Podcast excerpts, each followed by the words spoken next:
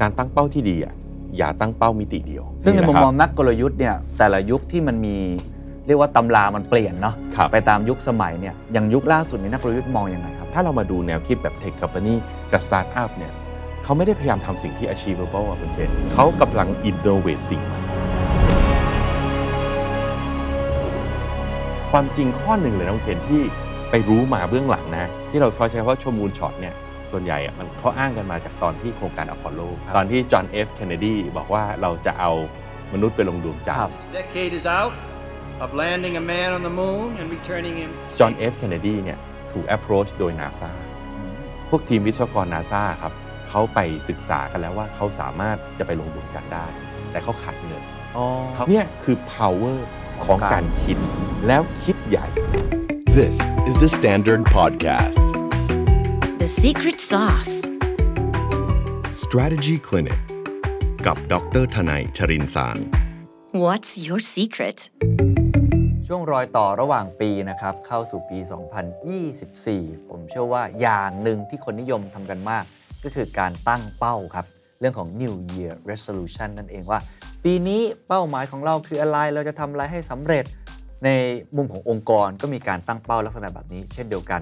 คำถามก็คือเอ๊ะเป้าปีที่แล้วสำเร็จกันหรือเปล่านะครับ ต้องมาเช็คอัพกันด้วย เพราะฉะนั้นสิ่งสำคัญกว่าว่าเราจะตั้งเป้าอะไร คือเราควรจะตั้งเป้าอย่างไรด้วย ซึ่งในมุมมองของนักกลยุทธ์ ผมคิดว่าน่าสนใจว่าเป้าแบบใหญ่ ๆ ไปเลยเป็นมูลช็อตเลย หรือว่าเป้าที่มันพอที่จะทำได้แบบ achievable เนี่ยอันไหนเนี่ยที่มันดีกว่ากันข้อดีข้อเสียของมันคืออะไร เราจะชวนคุยกับอาจารย์ทนายชดินสารครับอาจารย์สวัสดีครับ สวัสดีครับคุณเคน มี New Year Resolution ยังครับ ยังเลยครับ โดยมากผมจะคิดตอนช่วงนิวเยียอ่าแล้วคุณเคนล่ะครับ ก็มีอยู่บ้างนิดหน่อยครับ อืม เป็นเป้าส่วนตัวบ้าง หรือบางทีก็เป็นเป้าเรื่องขององค์กร คือองค์กรยังไงก็ต้องตั้งอยู่แล้ว ตั้งอยู่แล้ว ก็จะมีเป้ารายได้ มีเป้าสิ่งที่เราอยากทำให้มันแอคชีพสำเร็จ ค ห รับ รือว่าอาจจะมีเรื่องของสิ่งที่เราอยากจะแก้ไขให้มันดีขึ้น อ่า แต่ผมคิดว่าเอ่อหัวข้อนี้ที่จะชวนอาจารย์คุยน่าสนใจ เพราะว่าตอนที่ ครับ ตั้งกันอยู่ก็จะคุยกันว่า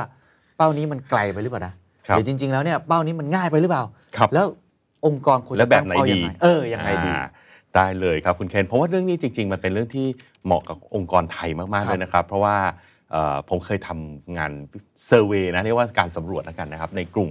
CEO แล้วก็คนที่ทำงานด้าน strategy นะฮะคือผมเนี่ยทำงานด้าน strategy มา25 ปี ผมเห็นที่มาของ strategy อยู่ 2 แบบ อืม นะครับ แบบแรกเนี่ยผมใช้คำว่าเป็น goal oriented strategy ครับ คือเริ่มจากการตั้งเป้าก่อน แล้วค่อยถามว่าเราจะไปถึงเป้าอย่างไร อืม อ่าอันนี้เรียกว่า goal oriented strategy นะครับ อีกแบบหนึ่งเรียกว่า action oriented strategy วิธีเนี้ยไม่ต้องคิดเรื่องเป้าหมายเลย มานั่งถามกันว่าเราสามารถทำอะไรได้ อืม แล้วค่อยถามว่าเออแล้วเราจะทำมันอย่างไร อืม นะครับเพราะฉะนั้นมันมีมันมี 2 แนว ครับ นะฮะตามตามตำราฝรั่งเลยที่มาของ strategy มันก็มี 2 แบบนี้แหละ อืม นะครับผมเคยทำเซอร์เวยในเมืองไทยคุณเคน ส่วนใหญ่ตั้งยังไงฮะ 80%บอกว่าเป็น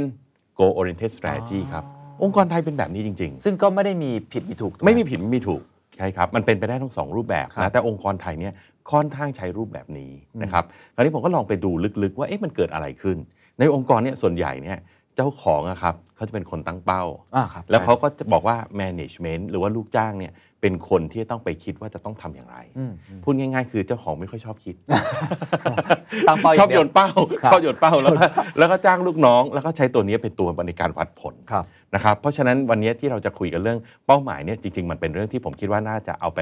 ทำประโยชน์นะช่วยให้กับท่านผู้ฟังเนี่ยเอาไปคิดในเรื่องของการตั้งเป้าทั้งส่วนตัว ครับ และตั้งเป้าขององค์กรได้ ครับ งั้นผมอาจจะย้อนกลับไปก่อน ก่อนที่จะพูดว่าเป้า อืม แบบมูลช็อตหรือว่าลักษณะที่เป็น achievable ที่มันพอ ครั จะ บ ต้องได้อันไหนดีกว่ากันเนี่ย อืมอืม ในมุมมองนักกลยุทธ์อาจารย์พูดบ่อยมากว่าเป้าหมายสำคัญมาก สำคัญมากครับ ในมุมมองของกลยุทธ์เนี่ยเขามองการตั้งเป้าหมายมันคืออะไรครับ แล้วมันสำคัญยังไง เป้าหมายเนี่ยนะครับคุณเคนมัน 2 เรื่องเลยฮะเรื่องแรกคือมันจะ drive performance อืม คุณเคนนึกออกไหมถ้าเราไม่ตั้งเป้าหมายจะเป็นยังไง ก็ คุณเคน ทำ ลองตั้งคิดว่า the standard เนี่ยถ้าเราไม่ตั้ง ครับ เป้าหมายดู ทุกคนก็ ก็ทำไปเรื่อยๆ ทำไปเรื่อยๆ โดยมากพอทำไปเรื่อยๆ ก็จะทำเหมือนของเดิมๆด้วย อืม นะครับเพราะฉะนั้นเราก็จะไม่พยายาม stretch ตัวเอง อืม นะฮะแต่ถ้าเราเป็นคนอ่ะกลับมาเรื่องส่วนตัวเราเป็นคนออกกำลังเนี่ยถ้าเราตั้งเป้าหมายนะฮะผมไม่แน่ใจคุณเคนคุณเรียนเล่นเทนนิสเนาะ ครับ วิ่งบ้างไหมคุณเคน วิ่งวิ่งครับ วิ่งเริ่มแล้วใช่ไหมฮะตอนนี้กี่โลคุณเคน โอ้แต่ผมไม่ได้ตั้งเป้าจริง ยังจัไม่ได้ ง เป้า วิ่ง ใช่ไหมอ่ะ ก็ แต่คุณ วิ่งให้ได้หนึ่งชั่วโมงต่อ โอเค วันอะไรเงี้ยฮะ คุณเคนคิดว่าถ้าคุณเคนตั้งเป้าไปสองชั่วโมงทำได้ไหม ก็น่าจะทำได้นะ ทำได้ถูกไหมฮะ แต่อาจจะ ไงคใช้รับ เวลานิดหนึ่ง ถูกต้อง แต่ถ้าเกิดคุณเคนไม่ตั้งเป้าจะเป็นไงครับ ก็ทำไป ก็ เรื่ วิ่งห อ นึ่ ย งชั่วโมง อ่าใช่ ถูต้ ทุ อก ง วันนี้ผมก็วิ่งโดย ก็ ที่ไม่ วิ่งสนุกได้คิดอะไร สนุกถูกต้องครับ เพราะฉะนั้นเนี่ยสิ่งแรกเลยเนี่ยของการตั้งเป้าเนี่ย มันช่วยให้เรา stretch ตัวเอง มันช่วย drive performance นะเอ่อผมเองตอนนี้ผมวิ่ง 5 โลเนี่ยแล้วผมก็เลยตั้งเป้า คราวนี้พอตั้งเป้าผมก็เริ่มคอมมิตงานวิ่งรอบหน้าผมลง 10 โลอ่าเพราะฉะนั้นผมก็จะเริ่มสามารถ stretch ตัวเองได้แต่ถ้าเกิดผมไม่ตั้งเป้าเลย ผมก็วิ่ง 5 โลผมไปเรื่อยๆอย่างเงี้ยสนุกสนุกๆ ครับ นะครับเพราะฉะนั้นวันนี้ performance เป็นเรื่องสำคัญจริงไหมฮะ จริงครับ ในองค์กรวันนี้โลกวันนี้เราแข่งกันความสำเร็จมันเป็นความสำเร็จในเชิงสัมผัสมันเป็น relative คือต้องเอา performance มาเทียบกันดู ครับ นะครับ superior long term performance กลับมาความเดิมเลย ฮะ เพราะฉะนั้นถ้าเกิดคุณทำ performance เหมือนเดิมเหมือนเดิมเหมือนเดิมไปเรื่อยๆ มันก็มีโอกาสที่คู่แข่งเนี่ยเขาจะทำ superior long term performance ไป แล้วคุณก็จะกลายเป็นคนที่ไม่ใช่ผู้นำอีกต่อไป เพราะฉะนั้น ครับ องค์กรอื่นๆถ้าเกิดเขาตั้งเป้ามากกว่าเรา ก็อาจจะมีโอกาสทำได้มากกว่าเรา เขาตั้งเป้าเขาก็จะพุชตัวเองไปใน ครับ ทิศทางนั้น ถึงไม่ถึงไม่เป็นไร แต่ว่าอย่างน้อยมันเป็นการพุชตัวเองออกไปนะครับอันนั้นคือวัตถุประสงค์ที่หนึ่ง ครับ วัตถุประสงค์ที่สองก็คือ เพื่อที่จะ lead การเปลี่ยนแปลงในองค์กร ใช่ การตั้งเป้าเนี่ยครับมันทำให้เราสามารถเปลี่ยนทิศทางได้คุณเคนตัวอย่างเช่น ตัวอย่างเช่นนะฮะคิดง่ายๆนะครับเหมือนเรากำลังขับรถไปทางทิศเหนือนะคุณเคนเนาะ ครับ เราก็ขับไปเรื่อยๆสนุกสนุกๆพอเราเปลี่ยนเป้าหมายปุ๊บไปทางอีสานเราจะเลี้ยวทันทีละ มันจะเปลี่ยนการกระทำของเรา ถูกต้อง ตั้งแต่วันนี้เลย ที่เราชอบเรียกว่า KPI นะฮะ อ่าครับ Key Performance Indicator นะครับ ในสายของการจัดการหรือ HR เนี่ยเขาบอกว่าเอาตัวพวกเนี้ยเอาไว้วัดผล เขาไว้ประเมินผลการทำงาน เพราะคุณเคนก็คงต้องใช้ประเมินน้อง ๆ ที่ The Standard เช่นกัน ครับ มี KPI ให้น้อง ๆ ใช่ไหมครับ ใช่ครับ ในสายของ strategy เนี่ย KPI เราใช้เพื่อจะบอกว่าเราต้องการให้คุณเน้นเรื่องอะไร แล้วเราต้องการให้คุณเปลี่ยนทิศทางอย่างไรนะครับตัวอย่างเช่นตัวอย่างเช่นนะครับ ผมมีลูกค้ารายหนึ่งที่เขาก็เป็นบริษัทที่ผลิตสินค้าขายทั่วไปนี่แหละคุณเคนในอดีตเนี่ยเขาก็คือมีผลิตสินค้าหลายตัว ครับ เขาก็บอกว่าเขาต้องการเพิ่มยอดขาย เพราะฉะนั้น KPI ของเซล e ์ก็คือยอดขาย ขายได้มากแล้วเขาก็ตั้งเป้าไปเรื่อยๆใช่ไหมฮะแต่ตอนเนี้ยวันเนี้ยเขามาถึงจุดที่เขาเริ่มบอกว่าเฮ้ยไม่ใช่ละขายได้มากขึ้นอย่างเดียวไม่พอ เขาอยากให้ลูกค้าคนหนึ่งเนี่ยซื้อหลายสินค้าแทน คือแทนที่เขาจะโตด้วยการโตอะไรก็ไม่รู้เนี่ยเขาบอกเขาอยากจะเปลี่ยนทิศทางใหม่เป็นว่าเขาโตบนลูกค้าเดิม แต่ให้ลูกค้าเดิมเนี่ยซื้อสินค้าหลายตัว สิ่งที่เกิดขึ้นคือเขาเปลี่ยนเป้าหมายที่ให้กับเซลล์ครับคุณเคน แทนที่จะมีเป้าตัวแรกตัวเดียวคือยอดขาย เขาเอาตัวตัวที่ 2 คือสิ่งที่เรียกว่า product holding ครับ หมายความว่าลูกค้ารายหนึ่งถือสินค้าหลายตัว เอามาเป็นตัววัด สิ่งที่เกิดขึ้นก็คือพอเซลล์เจอเป้าแบบนี้ปุ๊บเขาเริ่มเปลี่ยนทิศทางละ แทนที่จะขายคนนี้แล้วไปขายคนนี้ขายคนนี้เขาขายคนนี้ปั๊บเขาถามหาสินค้าตัวที่สอง ครับ พยายามขายสินค้าตัวที่สามซึ่งในเชิงของการจัดการเนี่ยเราถือว่าเป็นวิธีที่ฉลาดมากนะฮะเพราะว่าการได้ลูกค้ารายหนึ่งเนี่ยต้นทุนสูงมาก ถ้าเราขายลูกค้าได้หนึ่งราย แต่เราขายตัวเดียว มันก็หนึ่งรายพอขายคนที่สองต้องเสีย acquisition cost อีกหนึ่งที ขายคนที่สามอีกหนึ่งที แต่ถ้าเกิดว่าเราขายคนเดียวแต่เราขายสินค้า 3 ตัวกำไรเรามักจะดีขึ้นเนี่ยครับ ครับ เพราะฉะนั้นการตั้งเป้าหมายเป็นเรื่องที่สำคัญมากคุณเคน ครับ มันเป็นเครื่องมือในการจัดการ เพื่อที่จะ push องค์กรเนี่ยให้ perform ดีขึ้น หรือ push องค์กรให้ไป perform ในสิ่งที่เราต้องการตาม strategy ของเรา ทั้ง drive performance แล้วก็ drive change drive strategy เออ ใช่ เพราะฉะนั้น strategy แปลว่า change นะ เรา อ่า คุยกันมาหลายรอบแล้ว strategy กับ ครับ change มันคือเรื่องเดียวกัน ก็คือ drive change ก็ได้จะ drive strategy ก็ได้ ทั้งหมดเนี่ยทำได้ด้วยการใช้เครื่องมือก็คือการตั้งเป้า โอ้โห ดีมากเลยพอพูดถึงตรงนี้เห็นความสำคัญ แล้วก็คิดว่าต้นปีเนาะ ครับ เราคงต้องมาเริ่มกันตั้งเป้าอย่างจริงจังกันมากขึ้น ครับ ทีนี้หัวข้อที่เราคุยกันในวันนี้ ครับ เป้าก็มีหลายรูปแบบใช่ไหมครับ อ่า อ่าทั้งที่อาจารย์บอกเป็นแบบ อ่า goal oriented หรือว่าเป็น action oriented อ่ะอันนั้นคือ strategy strategy อ่า strategy ที่มาของ strategy อ่ามั มันมี 2 แบบ แต่ แต่คนไทย แต่คนนี้ ชอบ goal ครับ oriented ถ้าเป็น goal oriented ก็จะมี เออ แบบที่วันนี้เราคุยกันว่าตั้งแบบไปถึงดวงจันทร์เลยดีไหม อ่า ถึงจะไม่ถึงดวงจันทร์ก็อยู่ท่ามกลางดวงดาว วันนี้เขาชอบใช้ 10x เพราะมูนช็อต เจอบ่อยมากเลย ครับ คำเนี้ย เออซึ่งซึ่งบางครั้งก็เกิดความ ครับ เอ่อสับสนเหมือนกันเนาะ ครับ ว่าควรจะตั้งเป้าแบบ แบบไหนดีอ่า แบบไกลๆไปเลย แล้วก็ไปลุยกัน ครับ หรือว่าแบบที่เอาค่อยๆ เป็นค่อย ๆ ไปไหมเอาปีนี้ค่อยๆ สเต็ปอัพขึ้นมาทีละ เนี่ย นิด เหมือน ที เหมือนละนิด คุณเคน ก่ อยากรู้มากเลยเนี่ยเนี่ยถามสามรอบแล้วนะเนี่ย มันมัน แน่นอนมีคำตอบให้ า วันนี้ ครับเรา ครับ ควรจะตั้งเป้าอย่างไงครับ อย่างไรดี อ่ะ ก่อนอื่นผมขอเกริ่นยาวใหญ่ก่อนละกัน ภาพใหญ่คือการจัดการเนี่ยมันเป็นศิลปะ ครับ นะครับ เราเราพยายามทำให้ management เนี่ยเป็น science ในยุคประมาณปี 1970 แล้วในที่สุดเราก็พบมันไม่ใช่ นะการจัดการมันมีความเป็นศิลปะ มันเป็นศาสตร์ด้านศิลปะมากกว่า เพราะฉะนั้นจะเห็นว่าอย่าง เอ่อ School of Management เนี่ยเวลาเขาออกไปปริญญาโทเนี่ยเขาออกเป็น Master of Art นะ อ๋อ เขาไม่ได้ออกเป็น Master of Science อ๋อ เขาจะออกปริญญาเป็น Master of มันคือ Art art มันคืออาร์ตจริง ๆ นะครับ เพราะฉะนั้นเมื่อเป็นอาร์ตเนี่ยหมายความว่ามันไม่ได้มีสูตรสำเร็จตายตัว ครับ แต่เราต้องเข้าใจหลักการของมันว่า แต่ละอันเนี่ยมันทำไปเพื่ออะไร อืม นะคีย์เวิร์ดอยู่ที่ตรงนี้เลยคือทำไปเพื่ออะไร ถ้าเราเข้าใจตรงนี้แล้วเนี่ยเราจะเลือกเครื่องมือได้อย่างถูกต้องนะครับอ่ะงั้นผมขออนุญาตเท้าความนิดนึงแล้วกัน ครับ ที่มาที่ไปนะไหนในวันนี้เราคุยเรื่องนี้แล้วเนี่ยว่าวิธีการคิดแบบเนี้ยครับมันเป็นภาพใหญ่นะฮะหลักการตัวใหญ่เราเรียกว่า MBO MBO Management by Objective อืม มันเป็นเครื่องมือการจัดการที่เกิดขึ้นมาประมาณ 40-50 ปีที่แล้วครับ ครับ คุณเคนนึกภาพสิ่งนี้นะฮะ สมัยก่อนเนี่ยธุรกิจยุคนั้นมันคือธุรกิจการผลิตเนาะ มันคือโรงงานนะครับ ตอนเช้ามาปุ๊บเนี่ยผู้จัดการโรงงานเขาก็จะเรียกพนักงานมา บอกเอ้ยคนนี้ทำอันนี้สิไอ้นี่ทำอันนี้สิไอ้คนนี้ทำอย่างนี้ทำอย่างนี้เขาก็สั่งงานนะฮะ แล้ววันหนึ่งเขาก็พบว่าเฮ้ยมันมันเหนื่อยอะเหนื่อยที่ต้องไปสั่งงานทีละคนว่าคนนั้นต้องทำอะไรยังไง เขาก็เลยคิดเครื่องมือตัวหนึ่งขึ้นมา ชื่อว่า MBO นี่แหละ อืม Management by Objective แปลง่ายๆก็คือ ฉันไม่ต้องสั่งพวกแกแล้วล่ะ ว่าต้องทำอะไรบ้าง ฉันวัดผลอย่างเดียว เช่น โรงงานตัดเย็บเสื้อผ้า คุณต้องตัดเย็บเสื้อรุ่นนี้ให้ได้อย่างถูกต้องปิดเดือนนี้ให้ได้ 300 ตัว อืมอืม แล้วสิ้นวันก็ไปนับกัน 300 ตัวนะครับเพราะฉะนั้นเนี่ยคือจุดเริ่มต้นของ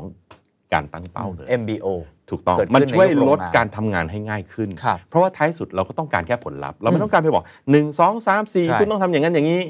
คือถ้าจบเดือนแล้วทำได้ตามเป้า ทำ ก็จ ตาม บ ก็ถือว่าจบ ครับ อ่าได้ตามคุณภาพที่เราต้องการ ครับ มันลดงานของผู้จัดการโรงงานไปได้เยอะมาก แทนที่จะต้องไปนั่งสั่งงานทีละคน อืม สั่งทีสั่งแค่เป้าหมาย แล้วที่เหลือเขาก็ไปทำกันเอง ครับ นะครับเพราะฉะนั้นเครื่องมือตัวนี้มันก็ยังถูกใช้กันมาเรื่อยๆนะครับในยุคแรกๆที่ MBO นี่เกิดขึ้นมาเนี่ยมันก็เลยเกิดเครื่องมือที่ชื่อว่า Smart Go ติดขึ้นมาด้วย โอ้โหเรียนตั้งแต่เด็กๆเลยครับเรียนตั้งแต่เด็กๆเลย สมาร์ทโกลนี่จริงๆนะคุณเคนมันแปลกดีนะ ฮะ ผมว่าทุกคนรู้จักนะท่านผู้ฟังก็คงรู้จักกันเยอะ แต่ถ้าเกิดไปดูในวิกิพีเดียเนี่ยตัวย่อของมันเนี่ยไม่ค่อยเหมือนกันก็นะ อ๋อเหรอฮะ จริงๆ ถ้าคุณเคนลองไปกดดูในวิกิพีเดียจะพบว่ามันมี variation มี version บับอะไรเยอะแยะหมดเลยฮะ แต่ถ้าแปลเร็วๆนะฮะ S มันคือ specific เนาะอ่าเป้าหมาย เฉพาะ มันต้อ ทางนิดนึง มันต้อง เฉ เฉ พาะเจาะจ พาะ ง อ่ามันต้องไม่กว้างๆนะครับ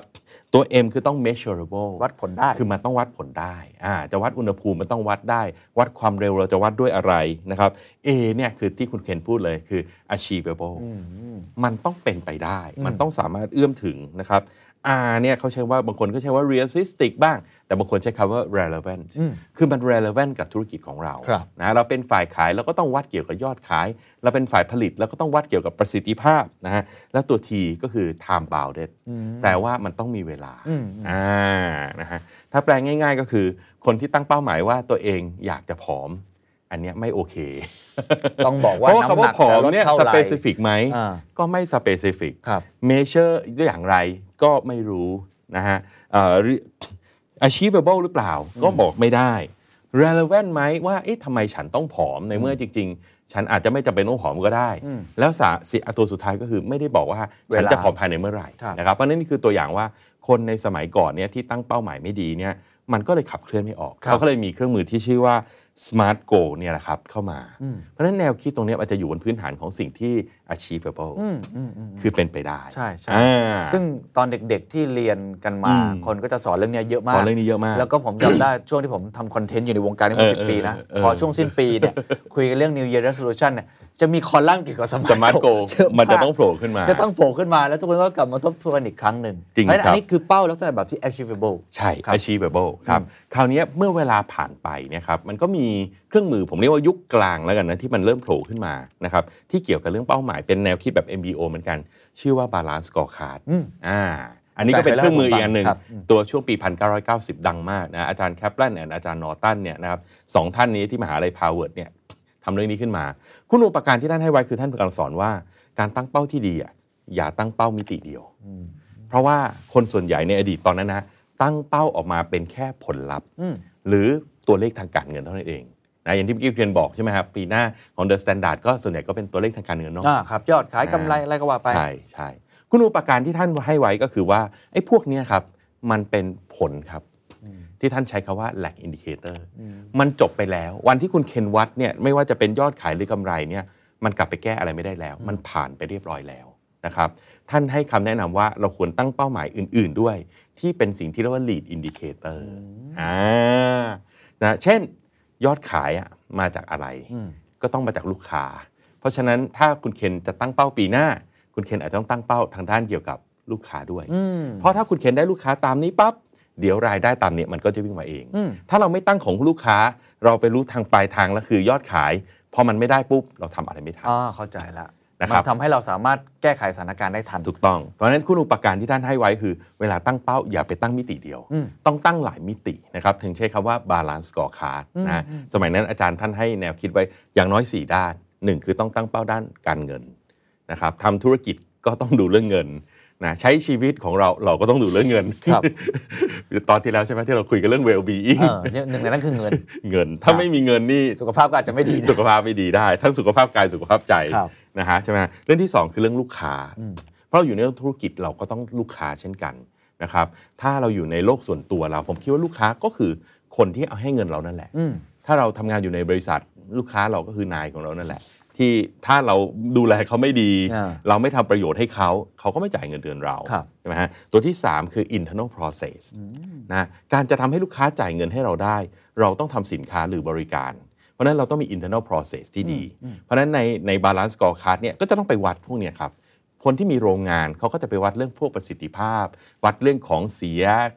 วัดเรื่อง idle time อ่าคนที่เป็น service เขาก็จะไปวัดเรื่องพวก service quality ละ อืม ว่า quality ดีไหมสม่ำเสมอไหมอะไรอย่างเงี้ย feedback นะครับ เป็นยังไง ใช่นะฮะเพราะฉะนั้นถ้าเราย้อนกลับมาที่ตัวเราเองเนี่ยเราก็ต้องมาดู internal process ของเราเหมือนกันว่า กระบวนการการทำงานของเราเนี่ยมันใช่หรือเปล่ามัน efficient หรือยังใช่ไหมอย่างวันนี้อ่า AI มาแล้วนะคุณเคน ครั เนาะ บ ทราบว่า AI นี่สามารถเพิ่มประสิทธิภาพคนทำงานได้เยอะเลย มากๆครับ ใน The Standard เนี่ยได้ใช้บ้าง ครับ ยังคุณเคน โอ้ใช้เยอะมากครับ แล้วก็พยายามจะต้องใช้เยอะกว่านี้ มิติที่ 4 ก็คือ learning and growth ครับ อาจารย์แคปแลนนอร์ตันบอกว่า ท้ายสุดเนี่ยเราต้องตั้งเป้าเนี่ยเราต้องพัฒนาตัวเองด้วย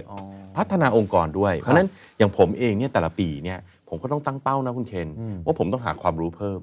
เพราะถ้าเราทำแต่แบบเดิมๆนะฮะหาเงินแบบเดิมๆ อยู่กับลูกค้าเดิมๆ Process กระบวนการทำงานแบบเดิมๆ มันไม่พัฒนาตัวเอง ครับ เพราะเราเราก็ทราบอยู่แล้วว่า ถ้าเราไม่พัฒนาไปข้างหน้าจริง ๆ เราก็เหมือนกับเดินถอยหลัง เพราะคนอื่นเขา เพราะคนอื่นเขาเดินไป แล้วโลก ถู โล ต้อกง ก็พัฒนาด้วย ใช่ครับ เพราะฉะนั้นจาก MBO ยุคแรกเนี่ยที่เราคุยแค่ Smart Go เนี่ยมันก็ถูกพัฒนาขึ้นมาเป็น Balance Scorecard ครับ ที่ทำให้ตั้งเป้าในหลายมิติ แต่ก็ยังเป็นเป้าแบบสมาร์ทนะ ก็คือด้านการเงินด้านลูกค้า ด้าน internal process ด้าน learning and growth เนี่ยก็ยังมองแบบ realistic ครับ achievable อยู่ ครับ นะครับจนกระทั่งมาถึงยุคล่าสุดนี่แหละครับ อ่าฮะ ยุค เห็นอีก ล่า แล้ว สุดนี่แหละไอ้ไอ้มูนช็อตมันโผล่มาตอนนี้คุณเคน ยุคส ก็ ตาร์ทอัคืพอยุคที่เรียกว่า เฟื่องฟูเนอะอืม ยุคที่เรียกว่ายุค OKR อ่า อ่า objective key ไอ result objective and key result เนี่ยนะครับที่มันโผล่ขึ้นมาในช่วงหลังปี 2000 แล้วเนี่ยจริง ๆ มันเกิดมาสักพักหนึ่งแหละ แต่มั คน รับ ยังอยู่ในในวงแคบๆ แต่ตอนหลังๆเนี่ยนะครับจนหนังสือเอ่อ measure what matters เนี่ยออกมา อืม กลายเป็นว่า โอ้โห บริษัทพวกสตาร์ทอัพพวกเทคค o m p a นีใช้กัน ครับ ก็เลยมีการคุยเรื่องนี้กันเยอะทีเดียวว่าเฮ้ยเราต้องไปแบบมูลช็อต อืมอืม i n t e n x มูลช็อตอะไรทั้งหลายนี่แหละครับ มันก็เกิดขึ้นจากบริษัทที่เขาใช้แล้วประสบความสำเร็จ ไม่ว่าจะเป็น Intel Google ต่างๆ เหล่าเนี้ยมันก็เลยกลายเป็นว่าทุกคนเริ่มอยากมาใช้ตรงนี้ ครับ อ่า อืมซึ่งใน นี่แหละ มุม ครับ มองนักกลยุทธ์เนี่ยแต่ละยุคที่มันมีเรียกว่าตำรามันเปลี่ยนเนาะ ครับ ไปตามยุคสมัยเนี่ยอย่างยุคล่าสุดนี้นักกลยุทธ์มองยังไงครับเรื่อง มอง OKR ว่าอย่างที่บอกฮะมันเป็นเรื่องของศิล ของศิ ปะ ลป์อืม อ่าเพราะฉะนั้นต้องดูว่ามันทำเพื่ออะไรนะครับถ้าเราดูในยุคแรกๆเนี่ยว่า MBO มันถูกทำขึ้นมา เพื่อให้เราได้งานตามที่เราต้องการ ฮะ แทนที่จะไปสั่งงานละเอียด เราสั่งเป้าหมายเลยแล้วให้เขาทำได้ แสดงว่าเป้านั้นมันก็ต้อง achievable อืม อ่าถูกไหมฮะ แต่คราวนี้ตอนหลังยุคหลังๆเนี่ยถ้าเรามาดูแนวคิดแบบ Tech Company กับ Startup เนี่ยเขาไม่ได้พยายามทำสิ่งที่ achievable อ่ะคุณเคน จริง เขากำลัง innovate สิ่งใหม่ ใช่เขา disrupt เกิดมาเพื่อ ใช่ disrupt เขาเกิดมาเพื่อ high growth ดังนั้นเนี่ยวิธีคิดของเขาเนี่ยครับเขาก็เลยใช้วิธีที่เรียกว่า OKR เนี่ยนะครับคือการตั้งเป้า จริง ๆ OKR เนี่ยถ้าตามทฤษฎีจริงๆเนี่ยเขาจะตั้งเป้าประมาณ 3 เท่านะอ่าที่คำว่ามูลช็อตมูลช็อตเหมือนแบบโอ้ยไปสุดนู่นเลยเนี่ยนะแต่เขาจะตั้งประมาณแค่ 3 แต่ว่าบางตำรา เทรน ก็ เองไป มา เลย เป็นเทงไปเลยเออคือแบบสามมันอาจจะดู อืมมันดูไม่ท้าทายอะไรอย่างเงี้ย ฮะฮะ เขาก็เลยไปถึง 10 นะครับ แต่ตรงนี้ถามว่าทำเพื่ออะไรนะครับ ถ้าเราลงไปดูในกระบวนการของ OKR จริง ๆ เนี่ยเขาจะทำเป็นไซเคิล เขาจะทำเป็นไซเคิลไซเคิลหนึ่งประมาณ 3 เดือน ก็คือเขาจะตั้งเป้าแบบมูลช็อตแล้วให้คนไปคิดทำดูนะครับคุณประโยชน์ของมันคืออย่างนี้ฮะถ้าเราบอกว่าถ้าสมมติถ้าบอกว่าเดอะสแตนดาร์ดเนี่ยจะโตปีหน้าสัก 30%คุณเคนและน้องๆก็คงบอกว่า เอ้ย เรารู้อยู่แล้วว่าทำยังไง เพราะที่ผ่านมาเราก็โตแบบนั้น สมมุตินะ ครับ แต่ถ้าเกิดบอกว่าเดอะสแตนดาร์ดปีหน้าจะโต 10 เท่า ทุกคนจะเริ่มตั้งคำถามว่าเอ้ยวิธีเดิมมันไม่ได้ละ ดังนั้นทุกคนจะมาเริ่มคิดหาวิธีใหม่ ที่จะทำให้เดอะสแตนดาร์ดเนี่ยโตได้ 10 เท่า ครับ นะครับเพราะฉะนั้นพอเห็นตรงนี้เริ่มเห็นภาพอย่างคุณเคน อืมวิธีคิดจะเปวัลี่ยนตถุประสงค์มันเปลี่ยน อืม วัตถุประสงค์ของ OKR หรือว่า Moon Shot เนี่ยมันไม่ได้มีไว้เพื่อวัดผลนะเพราะในกระบวนการจริงๆเขาก็จะทำเป็นไซเคิลไซเคิลที่หนึ่งทำแล้วเอ้าไม่ได้เรียนรู้อะไร เข้าสู่ไซเคิลที่สองทำแล้วไม่ได้เรียนรู้อะไร ครับ เข้าสู่ไซเคิลที่สามอย่างน้อยเนี่ยมันช่วยพุชความคิด อืมเข้า นะ ใจครับ ในขณะที่อันแรกเนี่ยที่เราคุยกันว่า achievable เนี่ยมันทำเพื่อการจัดการ อ๋อคนละแบบกัน มันคนละแบบกัน มันคนละวัตถุประสง บา ค์ น กั เข้าน ใจผิดนะ ใช่ เอาโอเคเอามาใช้แบบทั้งหมดเลยก็ไม่ได้ ถูกไหมค ครั รั บบ เพราะว่าหลาย ๆ ครั้งนี่มันใช้เพื่ออินสปาย ใช่ ใช้เพื่อให้มันพลิกวิธีคิดอะไรใหม่ ๆ ใช่ครับ มันไม่ได้แบบเพื่อจัดการให้มันเกิด ใช่ เพราะฉะนั้นเนี่ยถ้าโดยเอาโดยสรุปเนี่ยครับวิธีการตั้งเป้าแบบมูลช็อตเนี่ยเราตั้งเพื่อให้เกิดการคิด เราต้องการคิดไม่เหมือนเดิม เพราะถ้าเราตั้งเป้าคล้าย ๆ เดิม หรือตามเบสไลน์เราก็จะไม่คิด แต่เราต้องการอินโนเวทเราต้องการที่จะเราก็เลยใช้เป้าแบบนี้ แต่ถ้าเราจะตั้งเป้าเพื่อวัดผลคนทำงาน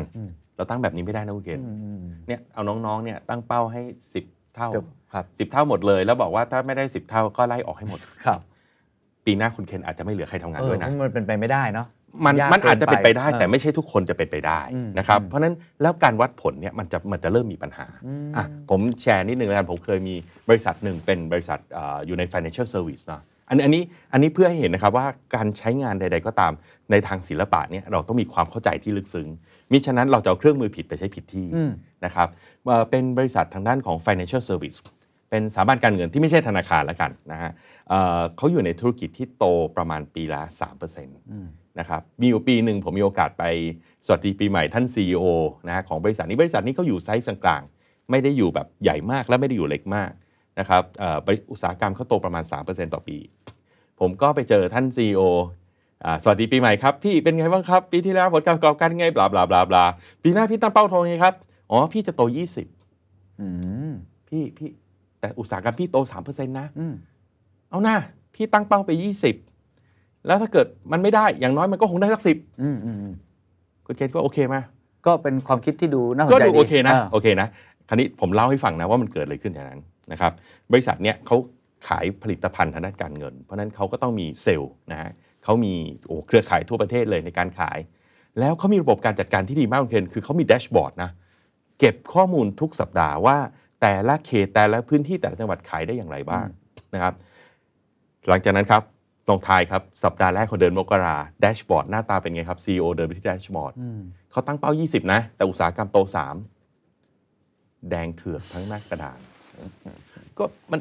มัน มันสูง โต เกิน สามอ่ะ ครับ ใช่แต่เขาจะเอา 20 มันก็แดงเถือกทั้งกระดาน สัปดาห์ที่ 2 ครับ กลับเข้าไปคุยที่ก็แดงเถือกทั้งกระดานอ่ะ แดงอย่างเงี้ยครับ เพราะว่าเป้ามันสูงเกินไปแล้วเขาไปใช้วัดผลไง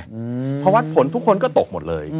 พอตกแล้วเกิดอะไรขึ้นนะครับพอเวลาผ่านไปสักสองสามเดือนครับ HR เริ่มยกหูหาผม อาจารย์อาจารย์เราเกิดคริสิสแล้ว คุณเคนไทยเล่น ๆ สิฮะ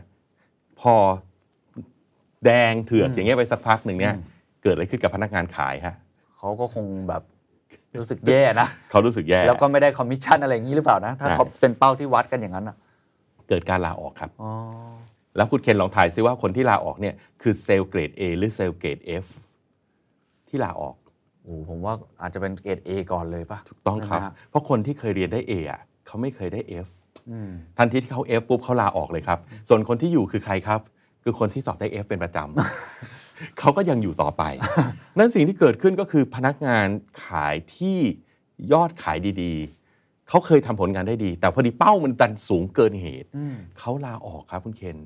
พอลาออกเสร็จแล้วลองทายสิครับเขาอยู่ต่างจังหวัดเขาจะไปอยู่ที่ไหนฮะถ้าเขาลาออก กลับบ้านแล้วเลย คู่แข่ง อ๋อโอเค ถูกไหมเขาง่ายๆ เราออกจากบริษัทนี้เขาก็ไปอยู่คู่แข่ง อ่า แล้วเวลาเขาอยู่คู่แข่งเขาเอาอะไรไปด้วยครับ เอาทีมไปด้วย เขาเอาทีมไปด้วย ไม่พอครับเขาเอาลูกค้าไปด้วย โอ้ ผมเห็นแล้วแบบ เรื่องใหญ่ เหนื่อย ล ใจเหนื่อยใจ จากการพยายามที่จะตั้ง หนื่อ เป้าให้มันดูทะเยอทะยา ใช่ น ใช่ คือคือเขาใช้ตั้งเป้าทะเยอทะยานไม่เป็นไร อืม ถ้าตั้งเป้าเพื่อให้คนคิด อืม แต่พอดีเขาเอาเป้าแบบทะเยอทะยานแบบเนี้ยเอาเป็นเป้าเพื่อวัดผล อืม นะฮะสุดท้ายสิ้นปีลองทายสิครับว่าเกิดอะไรขึ้นกับบริษัทนี้ อืม รายได้เป็นไงฮะพนักงานขายมือดีลาออกกันไปนแถวแล้ว ก็ไม่ถึงเป้าเลย ก็ไม่ถึงเป้า แต่มีบางอย่างถึงเป้านะครับคุณเคนคือรายจ่ายถึงเป้า โอ้ เพราะว่าเขาตั้งเป้าจะโต 20%เ อ๋อ พราะฉะนั้นเขาเตรียมขยายอินฟราสตรักเจอร์ขยาย IT อืม ขยายมาร์เก็ตติ้ง อืม ปรากฏค่าใช้จ่ายวิ่งตามแผนครับ แต่ปรากฏรายได้ตกแผน โอ้ที่เป็นบทเรียน จากผล ที่น่สนใจม จากผลการประกอบการก็เลยจากที่กลายเป็นกำไรเนี่ยก็เลยกลายเป็นเป็นขาดทุน โอ้ อันนี้ก็คือสิ่งที่อยากให้เห็นครับว่า ครับ เราเรามีเครื่องมือเนี่ยเรา อืม เราต้องเข้าใจเครื่องมืออ ม แล้วเราใช้เครื่องมือให้ถูกที่ถูกทาง ครับ ถ้าเราอยู่ในเฟสของการ ideate คือการคิดนะฮะเราสามารถใช้แบบคิดแบบมูลช็อตได้ ครับ เพื่อให้มันให้คนคิดสิ่งที่แตกต่าง อืม แต่พอเราเข้าสู่เฟสที่เราจะต้อง implement เนี่ยคือเราจะต้องมีแผนมีบัตเจตถึงตรงนั้นเนี่ยมันต้อง realistic ครับ เมื่อเรา realistic ถึงตอนนั้นเราก็ต้องตั้งเป้าแบบ realistic อ๋อ นะฮะ ฟังดูเหมือนพอที่จะมีคำตอบเนาะ เออ ว่าสรุปแล้วมันไม่มีอันไหนหรอกที่เป็นเป็นสูตรสำเร็จตายตัว ใช่ แต่ว่าแต่ละอันน่ะเครื่องมือแต่ละแบบก็จะตอบโจทย์ เพื่ออะไร เพื่ออะไร เพราะฉะนั้ ใช่ นเราต้องกลับมาถามกัน ใช่ครับ กัตัวเองว่าเราตั้งอันนี้ไปเพื่ออะไร ถ้าอัน ใช่ นี้เพื่อทำให้ไอเดียความคิด ใช่ เพื่อทำให้เราหาวิธีคิดใหม่ ใช่ ๆ คุณก็ใช้ได้ ใช่ครับ ขณะเดียวกันไอ้เป้าแบบที่ achievable คุณก็ยังต้องมีอยู่ จริง เพื่อให้องค์กรสามารถ perform ได้ต แล้วเรา ที่คุณ สามารถ จะเป็น วัดผลได้จริง ๆ แล้วมันแฟร์กับคนทำงาน ไม่ใช่ว่าเราไปตั้งสูงเวอร์ แล้วเราก็บอกว่าคุณแย่มาก เพราะว่าปีแล้วคุณเคยทำได้ 100 ปีนี้เราคาดหวังให้คุณทำได้ อืมอืม 200 จริง ๆ คุณทำได้ 120 จริง ๆ ก็ดูดีแล้ว อ๋อ แต่เราไปตั้งเป้าสูงเอง แล้วทำให้เขาเนี่ยกลายเป็นคนที่ผลงานไม่ดี ครับ นะค ครั รับ บ ความจริงข้อหนึ่งเลยนะคุณเคนที่ไปรู้มาเบื้องหลังนะ ที่เราใช้คำว่าชวมูลช็อตเนี่ยส่วนใหญ่อะมันเขาอ้างกันมาจากตอนที่โครงการอพอลโล อ่าครับใช่ครับ ตอนที่จอห์นเอฟเคนเนดีบอกว่าเราจะเอามนุษย์ไปลงดวงจันท ครับ ร์ to provide the funds which are needed to meet the following national goals. First, I believe that this nation should commit itself to achieving the goal before this decade is out of landing a man on the moon and returning him safely to the earth. แล้วเราบอกว่าเนี่ยคือมูลช็อตนะฮะในความเป็นจริงนะฮะในประวัติศาสตร์มีหนังสือที่ไปศึกษาเรื่องนี้นะคุณเคนเขาบอกว่าในความเป็นจริงอะจอห์นเอฟเคนเนดีเนี่ยถูก approach โดยนาซาพวกทีมวิศวกรนาซาครับเขาไปศึกษากันแล้วว่าเขาสามารถจะไปลงดวงจันทร์ได้ แต่เขาขาดเงิน อ๋อ เขาก็เลยมาขอจอห์นเอฟเคนเนดีว่าช่วยสนับสนุนเงินเขาหน่อย แต่ในความเป็นจริงเนี่ยมัน achievable บ น paper ไว้เรียบร้อยแล้ว คือเป้ามูลช็อตมันไม่ได้มูลช็อตจริง ๆ จริง ๆ มันเป็น achievable มัน achievable เพียงแต่ว่ายังไม่เคยเคยทำ ครับ แล้วทีมวิศวกรนาซาเขาเห็นความเป็นไปได้เรียบร้อยแล้ว โอ้ เพราะฉะนั้นมัน ตายละ มันมันมันไม่ตรงกับความเข้าใจโดยทั่วไปที่เราอาจจะรู้ว่า Moonshot นึกว่ามันเริ่มจากจอห์นเอฟเคนเนดีมีวิชั่น ฝัน มห อยาก ศล จะไป ฝันอยากจะไปแล้วก็แบบฉัน ไปบอก ระศก่น NASA เลย เออ แล้วเดี๋ยวมันก็ทำจนจนได้ ครับ แต่ในความเป็นจริงเนี่ยคือเขาคิดกันเรียบร้อยแล้วว่าเฮ้ยมันเป็นไปได้ โอ้ เพียงแต่ว่ามันยังไปไม่ได้ โอ้โห นั่นเองแล้วก็เดินไป อ่า จริง ๆ หลาย ๆ เรื่องในโลกมันเป็นแบบนี้นะคุณเคน คือมันมีความเป็นไปได้อยู่ มัน แล้ว มันที่เราบอกว่ามันไม่ achievable เพียงว่ายังไม่มีใครเคยทำ อืมอืม แต่จริง ๆ ในเชิงเทคนิคเนี่ยมันเป็นไปได้ อืม นะฮะ อืมนั้นผมกลับมาถามอาจารย์อีกครั้งหนึ่งว่าอ่ะเราเห็นเป้าวิธีการตั้งของมันสาม อืม แบบในแต่ละยุคแต่ละสมัยเนาะ ครับ แล้วเวลาอาจารย์ให้คำปรึกษาเนี่ยในองค์กรยุคปัจจุบันเนี่ย ครับ อาจารย์ให้คำปรึกษายังไงว่าตั้งเป้ามิกซ์กันไหมหรือว่า ครับ บางส่วนบางแผนกใช้เป้าแบบนี้ใช้เป้าผมคิดว่าตอนนี้มันจะเริ่มเป็นการวางหมากที่มันมีรายละเอียดเพิ่มเติม ครับ อาจารย์ให้คำแนะนำทุกคนยังไงดีครับ ครับ ผมจะเริ่มอย่างนี้ก่อนครับ ถ้าถ้าทุกคนจำได้เนาะเดี๋ยวนี้ตอนหลังผมเวลาผมเริ่มทำ strategy เนี่ยผมจะเริ่มจากความท้าทายขององค์กรก่อน ว่าองค์กรของเราอยู่ในจุดที่มีความท้าทายเรื่องอะไร อืม นะถ้าสมมติเราอยู่ในองค์กรเราที่ความท้าทายของเราคือ เราไม่มีนวัตกรรมใหม่ อืม เรากำลังอยู่กับสินค้าเก่าๆของเดิมๆที่มันเริ่มไม่เติบโตและกำไรมันเริ่มบางลงแอบหลายคนฟังอยู่อาจจะคุ้นๆนะฮะ มันจะเป็นอย่างนี้กันเยอะเลย ถ้าเป็นอย่างนี้ปุ๊บเรากำลังบอกว่าเราต้องการนวัตกรรม เราต้องการการคิดใหม่ เราต้องชวนทีมงานของเราเนี่ยครับมาตั้งเป้ากันแบบมูลช็อต อื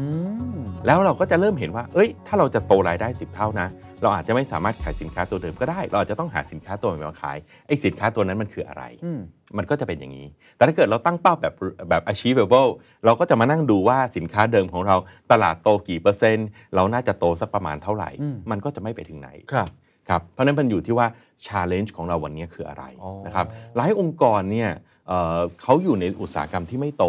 นะครับ แ แต่เขาจำเป็นที่จะต้องโต ดังนั้นเนี่ยบางทีมันก็ต้องมีการคิด มูล แบบเนี้ ช็ ย อต ที่เราเรียกว่านอกกรอบ อืม อ่านอกกรอบ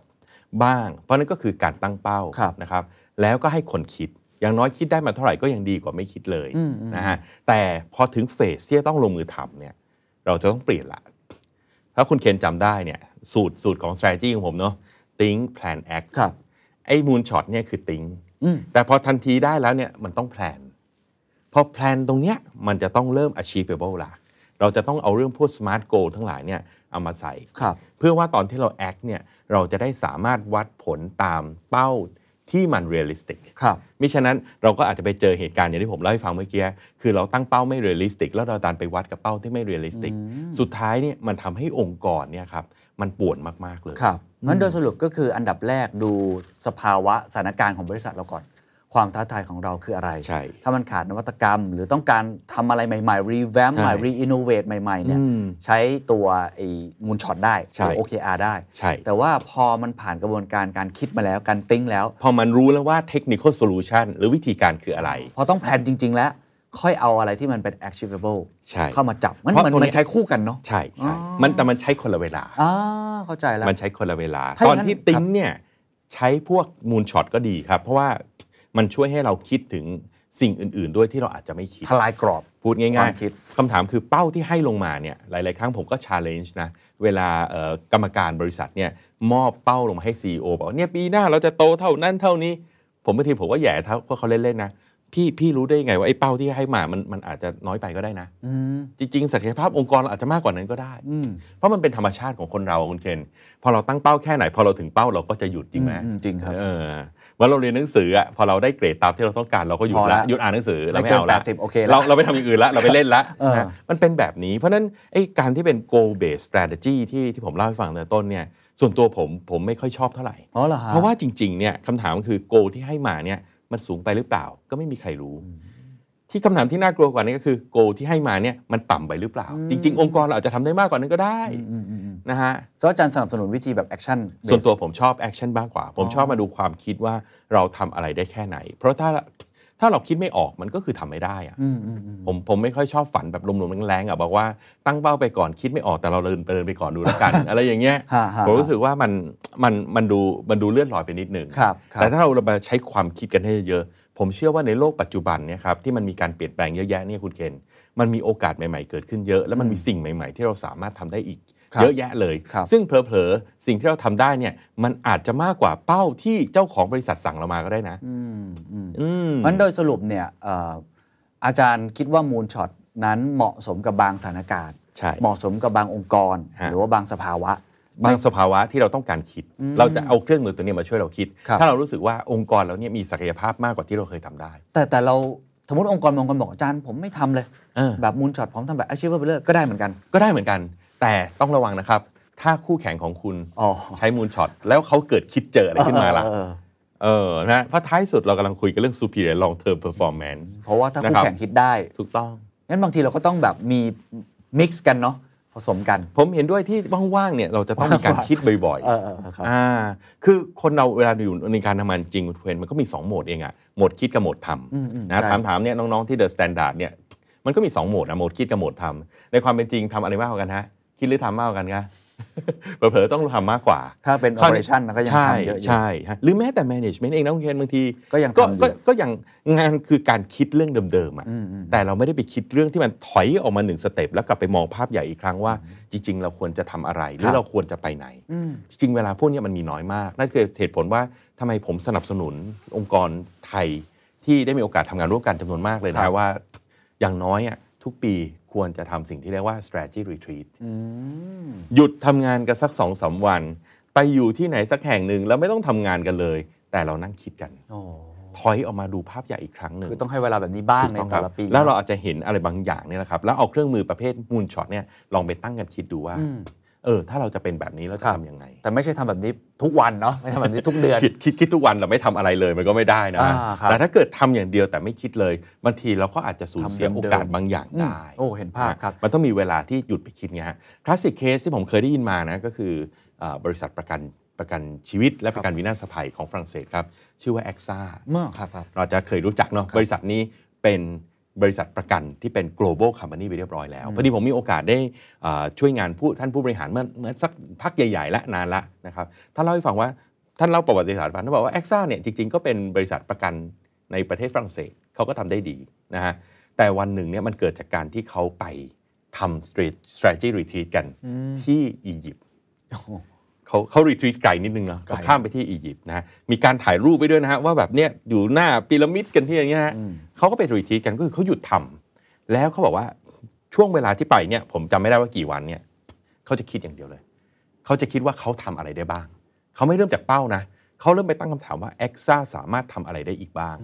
แล้วคำตอบที่ออกมาจากรีทวีตครั้งนั้นก็คือว่า e x a คือประกันเนี่ยสามารถกลายเป็น global business ได้ ยังมีประชากรนอกฝรั่งเศสจำนวนมากที่ต้องการการประกัน และเขามีความเชี่ยวชาญด้านธุรกิจประกัน ดังนั้นหลังจากนั้นแหละครับเขาเปลี่ยนทิศทางเลยจาก แทนที่จะคิดว่าโตเล็กโตน้อยในประเทศฝรั่งเศสเขาโตออกนอกประเทศ จนกลายเป็นกลุ่มแอคซ่าในทุกวันนี้ โอ้โห เนี่ยคือ power ของ ของ การ การคิดแล้วคิดใหญ่นะถ้าจะพูดคำว่ามูลช็อตถ้าคิดพูดสายง่ายๆก็คือคำว่าคิดใหญ่นั่นเอง เป็นพักๆเราต้องมาหยุดแล้วลองคิดใหญ่กันดู อ่า ว่าเราสามารถทำอะไรได้ ครับ โดยอาจจะไม่ต้องตั้งเป้าก็ได้นะไอ้ไอ้คำว่ามูลช็อตไอ้คำว่า 10x มาอาจจะเป็นแค่เป้าลอยๆ แต่เรากำลังคิดกัน อืมเห็นภาพครับ ใช่ แล้วพอเราสามารถที่จะอ่าสมมติเรามีโอกาสได้คิด อืม การใหญ่กันแล้ว ครับ ช่วงสิ้นปีทุกคนอาจจะกลับไปคิด อืม นู่นนี่นั่นขององค์กรของตัวเองอะไรก็ว่ากันไป พอกลับมาตั้งเป้าจริง ครับ ๆ ที่เป็นแบบ achievable อะเครื่องมืออย่างสมาร์ทโกบาลานซ์ ใช่ สกอร์การ์ดยังใช้ได้อยู่ไหม ยัง ครับ ใช้ได้ดีเลยครับคุณเคน อ๋อ เพราะว่าถ้าตึกอย่างอย่าย้อนไปอย่างแอคซ่าเงี้ยพอเขาคิดแล้วการใหญ่เข้าไปทั่วโลก เขาก็ต้องมาวางแผนแล้วว่าเขาจะขยายไปประเทศไหนบ้าง ซึ่งตรงนั้นเนี่ยมันต้อง achievable แล้ว อ่าเข้าใจฮะ นะถูกไหม ครับ มันต้อง achievable แล้ว ด้วยเงินทุนที่เขามีเท่านี้ เขาสามารถไปได้ปีละกี่ประเทศ เขาไม่สามารถบอกว่า เอ้ยเขามีทุนจดทะเบียนอยู่เท่านี้ แต่เขาจะไปทุกประเทศในโลกภายใน 10 วัน อืม มันเป็นไปไม่ได้ อืมอืม แล้วถ้าเขาตั้งเก้าแบบนั้นเขาก็ล้มเหลว อืม แล้วก็ทำให้องค์กรรวนด้วย เพราะทุกคนกลายเป็นว่าต้องไปพยายามทำในสิ่งที่มันเป็นไปไม่ได้คุณ ครับ เคน โอ้ เห็นภาพมากเลยครับ คุณเคนนึกออกไหม นึกออก เหมือน ครับ เรา เหมือนเวลาผมพยายามจะลดน้ำหนัก 20 โล ซึ่งมันเป็นไปไม่ได้ แล้วผมพยายามทำอ่ะ สุดท้ายผมก็เฟลอยู่ดี แล้วชีวิตผมก็แย่ ใช่ แล้วมันไม่ยั่งยืน ถูกไหมฮะ อ่า แต่ถ้าเรารู้ว่า เอ้ย อาทิตย์หนึ่งหนึ่งจุดโลมันเป็นไปได้นะ อืมอืมอืม แล้วเราตั้งแบบสมาร์ทโกเนาะ ครับ สัปดาห์ละหนึ่งเอ่อโทโทษนะ สัปดาห์ละเดือนละหนึ่งกิโลเงี้ย มัน achievable อ่ะ แล้วมันก็ไปเรื่อยๆ 12 เดือน 12 โล เอ้ย ครับ มันก็เป็นไปได้ อ่า หนึ่งเราก็ประสบความสำเร็จ 2 เราก็ไม่ทรมาน อืม อ่าการวัดผลทุกครั้งของเรามันก็มีความหมาย ครับ มากกว่าการตั้งเป้าที่มันเป็นไปไม่ได้ แล้วทุกเราวัดทุกครั้งแล้วเราเฟล อืมโอ้ ผมพูด วันนี้ เสมอเลยว่าคนเราอ่ะประสบความสำเร็จไม่ได้หรอกถ้าเราเฟล ก็คือ เราเราเราทำให้ตัวเราเฟลไงฮะองค์กรจะประสบความสำเร็จได้ คนทุกคนในองค์กรต้องประสบความสำเร็จ มันเป็นไปไม่ได้ที่เดอะสแตนดาร์ดจะประสบความสำเร็จ แต่น้องๆ ทุกคนในห้องเนี้ยประเมินผลออกมาแล้วล้มเหลวทุกคน อ่าจริงจริง มันเป็นไปไม่ได้ เพราะเราเป็นส่วนหนึ่งของกันและกันทั้งหมด ถูกต้อง ถ้าเราสำเร็จก็ต้องสำเร็จ ใช่ ไปด้วยกันทั้งหมด ใช่ อ่า ความสำเร็จขององค์กรคือความสำเร็จของทุกๆ คนเอามารวมกัน จริง ถ้าองค์กรเติบโตคนในองค์กร ใช่ ก็เติบโตตามไปด้ ถู วย กต้อง หรื ความสำเร็จของเราเองในระดับบุคคลในระยะยาวก็คือความสำเร็จที่เราเกิดขึ้นในแต่ละช่วงเวลาสั้นๆ เราสำเร็จทุกวันเราสำเร็จทุกสัปดาห์เราสำเร็จทุกเดือน รวมๆกันแล้วมันก็เกิดความสำเร็จระยะยาว โอ้โห มันเป็นไปไม่ได้ที่เราแบบสำเร็จระยะยาวแต่ทุกวันเราเฟลหมดเลย ครับ เออ จริงไหมคุณเทน เห็นภาพมาก นะครับ แต่ทราบมาว่าจริงๆมีอีกมุมหนึ่งเนาะ อืม ที่เป็นเทรนด์ของคนทั้งโลกเลย ครับ แล้วก็กำลังเป็นเทรนด์ที่ใหญ่มากคือเรื่องของ อืม sustainability ใช่ครับคุณ ท เท ราบ น ว่าอาจารย์ก็กำลังจะมีงานดีๆอีกแล้ว ครับ ใช่ไหมครับ ครับ งานนี้จัดขึ้นอะไรจัดขึ้นที่ไหนยังไงฮะ ครับงานเนี้ยเอาเดี๋ยวรายละเอียดเดี๋ยวผมขออนุญาตขึ้นเป็น QR ครับ code แล้วกันนะครับ ให้แต่ละท่านผู้ฟัง คือผมก็เห็นภาพแบบเดียวกับที่คุณเคนเห็นเลย ตั้งแต่ปีที่เราเริ่มจัดกันเรื่อง sustainability เนาะ อืม ใน strategy summit กัน ครับ ใน ใช่ครับ ปีนั้นเนี่ยแล้วหลังจากนั้นเนี่ยมันก็มาแรงขึ้นแรงขึ้นเรื่อยๆนะครับตอนนี้ก็ตลาดหลักทรัพย์ก็มีแล้วนะหุ้น ESG นะครับเพราะฉะนั้นผมเห็นว่าเรื่องนี้มันเป็นเรื่องที่สำคัญ แล้วก็เราต้องทำความเข้าใจมิติของการบริหารจัดการเรื่องของ ESG ผมก็เลยจัดหลักสูตรขึ้นมาครับ อืม ชื่อ Chief Sustainability Officer โอ้ นะครับ CSO เลย CSO นะครับเดอะเป็นแต่เป็นเน้น sustainability เลยนะครับ เพราะว่าเรื่องเนี้ยมันจะกลายไปเป็นความสามารถในการแข่งขัน อืม สมัยก่อนเนี่ยผมคิดว่าเรื่อง sustainability เนี่ยมันเป็นคล้ายๆ compliance อะคุณเคน ครับ ไม่ทำก็ก็ก็จะโดนติ๊กว่าไม่ทำ ใช่ นะ แน่ เห ดี มือน มีช่วงหนึ่งอาจารย์คือบอกผมว่ามันแค่ความเสี่ยง มันคล้ายๆความเสี่ยง แต่ตอนนี้ไม่ใช่ละ วันนี้ไม่ใช่ละ มันเป็น competitive advantage ไปแล้ว เพราะว่าวันนี้ผู้บริโภคในยุคใหม่นะ ถ้าคุณเคนสังเกตเห็นเนี่ยเขาเลือกสินค้าที่เป็น sustainable product ใช่เขาดูแท็กข้างหลังนะ เขาดู ว่อันนี้ แท็ก ใช้แรงงานเด็กหรือเปล่า ใช่ อันนี้ปล่อยเข้ามาเท่าไหร่ ใช่ใช่ เริ่มเริ่มมี แล้ว ไอ้ แล้ว adoption เทรนด์ในโลก มากขึ้ ชัดเจนนะฮะ จากต่างประเทศเนี่ยต่อไปอ่ะคุณเคน เราจะต้องเปิดเผยข้อมูลด้าน sustainability บนสินค้า เหมือนกับของกินวันนี้ที่เรา Ingredient ซื้อปุ๊บ มันต้องโชว์เลยว่ามีแฟตมีอะไรเท่าไหร่ ใช่ ในในที่สุดมันจะไปจบแบบนั้น ขนาดบน Google Flight เราก็เริ่มเห็นแล้วว่า กดขึ้นเที่ยว ใช่ เที่ยวบิน ปล่อย ปุ๊บ คาร์บอนเท่าไหร่ ปล่อยคาร์บอนกี่กิโล ใช่ เราเห็นแล้ว ใช่ ทันที ผมเห็นบางร้านกาแฟในต่างประเทศบอกแล้วว่า อืม กาแฟที่เราสั่งอันเนี้ยปล่อยคาร์บอนเท่าไหร่ ใช่ ขนาดมิชลินเนี่ยยังมีมิชลิน Green กรีนเรียบร้อยแล้วเลย ครับ นะครับเพราะฉะนั้นเนี่ยเรื่องนี้มันกลายเป็นเรื่องใหญ่นะครับแล้วผมคิดว่าเรื่องใหญ่ ๆ เราก็ควรจะต้องเรียนกันแบบลึกๆ ผมก็เลยจัดเป็นหลักสูตรเนี้ยครับ5วันเต็มที่ภูเก็ตเลย โดยเราจะไปพักกันในโรงแรมที่เป็นกรีนโฮเทล โอ้ แล้วเราก็จะไปทานอาหารกันที่ร้านอาหารมิกรีนมิชลินสตาร์นะครับเพื่อที่จะเรียนรู้สิ่งเหล่านี้ ให้ครบทุกมิติว่าเวลากลับมาที่ที่ออฟฟิศของเราแล้วเนี่ยเราจะต้องบริหารจัดการอะไรบ้างในด้านของ sustainability นะครับก็ฝากไว้นิดนึงแล้วกันครับ ผมรับแค่ 16 คน ตอนนี้ โอ้ ก็เต็มไปประมาณครึ่งหนึ่งเรียบร้อยแล้ว โอ้โหนี่ ถ้าองค์กรไหนสนใจก็ตามข้อมูลใน QR code ได้เลย ไม่จำเป็นต้องทำด้านสัเสียงเดี๋ยว CEO CFO CEO ก็เรียนได้ ที่ให้ความสนใจด้านนี้นะครับผมอยากจะชวนท่านที่จะต้องเป็นผู้รับผิดชอบเรื่องนี้ ท่านจะได้เห็นภาพกว้างว่ามันมีมิติอะไรบ้าง ครับ และมันเชื่อมโยงกับเรื่องของ strategy อย่างไร เพราะ ครับ วันนี้มันเชื่อมโยงแน่นอนแล้วครับ มัน คเป็นรับ เรื่องของความสามารถในการแข่งขัน โอ้ห้าวันเต็มๆ รับรองเนื้อหา ห้าวัน เข้มข้น เต็ม อาหารก็ต้องอร่อยแบบเข้มข้น sustainable ด้วย แล้วก็ได้พักผ่อนไปในตัว และพัก เนาะ ผ่อน ตอน ไปด้วย เย็น แล้วก็อาจจะมี ได้ networking network อ่า networking กับอ่ากลุ่มองค์กรที่ทำเรื่อง sustainability กันอย่างจริงจัง ซึ่งผมเชื่อว่าในระยะยาวครับ องค์กรที่เริ่มก่อนเนี่ยจะมีความได้เปรียบมากๆเลย ครัณบเคน โอ้ อันนี้ถ้าใครสนใจก็ลองดูใน QR code หรือว่าเดี๋ยวแปะลิงก์เอาไว้ให้นะ ครั ไม่ บ อยากให้พลาดจริง ๆ นะครับ อืม สรุปนิดนึงในช่วงท้าย อืม ผมว่าเป็นช่วงเวลาที่ดี เพราะว่าตอนนี้เราน่าจะออกอากาศในช่วงแบบต้นปี ครับ แล้วคนกำลังจะแบบโอ้โห ตั้งเป้า ใช่ กัน แล้ว มากมายเลย ผมว่าไม่ใช่แค่ในระดับองค์กรเพราะเมื่อกี้เรายกตัวอย่างองค์กร ครับ เยอะ ครับ ส่วนบุคคลก็ได้ ครับ New Year Resolution ใช่ อยากจะลดความอ้วน อยากจะออกกำลังกายอยากจะฝึกภาษา หลายๆมิตินิดนึงแล้วกันนะ อ่าอาจารย์ ฝกทุกท่าน แนะนำนิ นิ ด ด นึ นึ ง ง ใช่ครับ อ่านะครับฝากอย่างนี้เลยนะกันครับทุกท่านมันเป็นเวลาดีนะครับ ผมเข้าใจว่าทุกๆ คนอ่ะส่วนใหญ่ช่วงปีใหม่ จะเป็นช่วงที่เราพักกันจริงๆเนาะเพราะว่าทุกอย่างมันมันหยุดหมดเลย การทำงานก็หยุดลูกค้าก็หยุดพาร์ทเนอร์ก็หยุดโรงงานก็หยุดนะครับเพราะฉะนั้นช่วงเวลานี้มันเป็นเวลาดีที่สุดเลยครับเกณฑ์ที่เราจะคิด Retreat ถูกต้องแล้ว คือถ้าถ้าหาเวลารีทรีตอะไรไม่ได้ อย่างน้อยปีใหม่เนี่ย ครับ ผมว่าเป็นเวลาที่ดี ส่วนตัวผมผมคิดว่าดีกว่าสงกรานต์อีกนะ สงกรานต์นี่ส่วนใหญ่กลับบ้านไปอยู่กับครอบครัว ครับ หรือไม่ก็อีกอย่างอากาศร้อนเกิน ไป มันคิดเลย คิดไม่ออก ช่วงช่วงคริสต์มาสปีใหม่นี่จริงๆ มันเป็นเวลาดี ผมเองก็ทำช่วงนี้นะฮะ เพราะว่าเรามีโอกาสที่จะหยุดทุกอย่าง แล้วเราก็มีเวลาว่างๆ เราใช้เวลาคิดฮะแล้วก็ฝากท่านทุกท่านว่าฝากให้ติ้งบิ๊กเลยไม่สำเร็จไม่เป็นไร มันแค่ความคิดเท่านั้นเอง แต่ถ้าเราคิดออกเนี่ยเราจะได้สามารถมาวางแผนที่มันเรียลลิสติกในการขับเคลื่อนต่อไปให้ได้นะครับแล้วก็ฝากว่าอย่าวางแค่มิติเดียวนะครับ อ่า นะ อ่าถ้าวางของธุรกิจก็ต้องวางทั้งเป็นที่เป็น lag indicator คือผลลัพธ์ปลายทางที่เราอยากได้ ขณะเดียวกันอย่าลืมวางเป้าในฝั่งของ lead indicator ด้วยว่าเราจะทำอะไรเพื่อให้เราไปรู้เป้าหมายตรงนั้น เราจะได้เช็คพอยต์มันได้ก่อน แล้วเราจะได้โฟกัสในการทำสิ่งที่เป็นเหตุ เพื่อจะนำไปสู่ผล ครับ นะครับนะฮะถ้าเป็นระดับบุคคลธรรมดาก็เช่นเดียวกัน ก็ฝากว่าอย่าตั้งเป้าเฉพาะผลลัพธ์ทางการเงินอย่างเดียวนะฮะลองมองด้วยเรื่องของความสุข เรื่องของ well being เรื่องของสุขภาพกาย สุขภาพใจแล้วก็สุขภาพเงินที่เราคุยกันไปในตอนที่แล้วด้วย โอ้โหผมว่า อ่า เป็นบทสรุปที่ดีมาก ๆ นะครับ ว่าการตั้งเป้า think big อันเนี้ยมีประโยชน์มาก ครับ แต่ต้องอยู่ในช่วงเวลาที่เหมาะสม ใช่ และที่สำคัญก็คือเวลาตั้งเป้าอะไรแล้วเนี่ยพยายามตั้งเป้าให้หลากหลาย อืม ไม่ใช่แค่มีเป้าใดเป้าหนึ่ง ผมว่าอย่างที่สำคัญก็คือเรื่องความสัมพันธ์ก็สำคัญเหมือนกันเนาะกับคนรอบข้าง ใช่ครับ ว่าเราจะมีเวลาให้กับเขาอย่างไร ครับ ใช้อะไรต่างๆ ความสัมพันธ์ให้มันดีขึ้นด้วย อันนี้ ครั ก็ บ เป็นอีกอย่างหนึ่งที่จริง ๆ สามารถที่จะทำให้เรา ทำ มี ได้ ความสุขเพิ่มมากขึ้นด้วยนะครับวันนี้ขอบคุณอาจารย์มากนะครับ ครับ And that's the secret sauce. ถ้าคุณชื่นชอบ The Secret Sauce เอพิโซดนี้นะครับ ก็ฝากแชร์ให้กับเพื่อนๆ คุณต่อด้วยนะครับ และคุณยังสามารถติดตาม The Secret Sauce ได้ใน Spotify SoundCloud Apple Podcast Podbean YouTube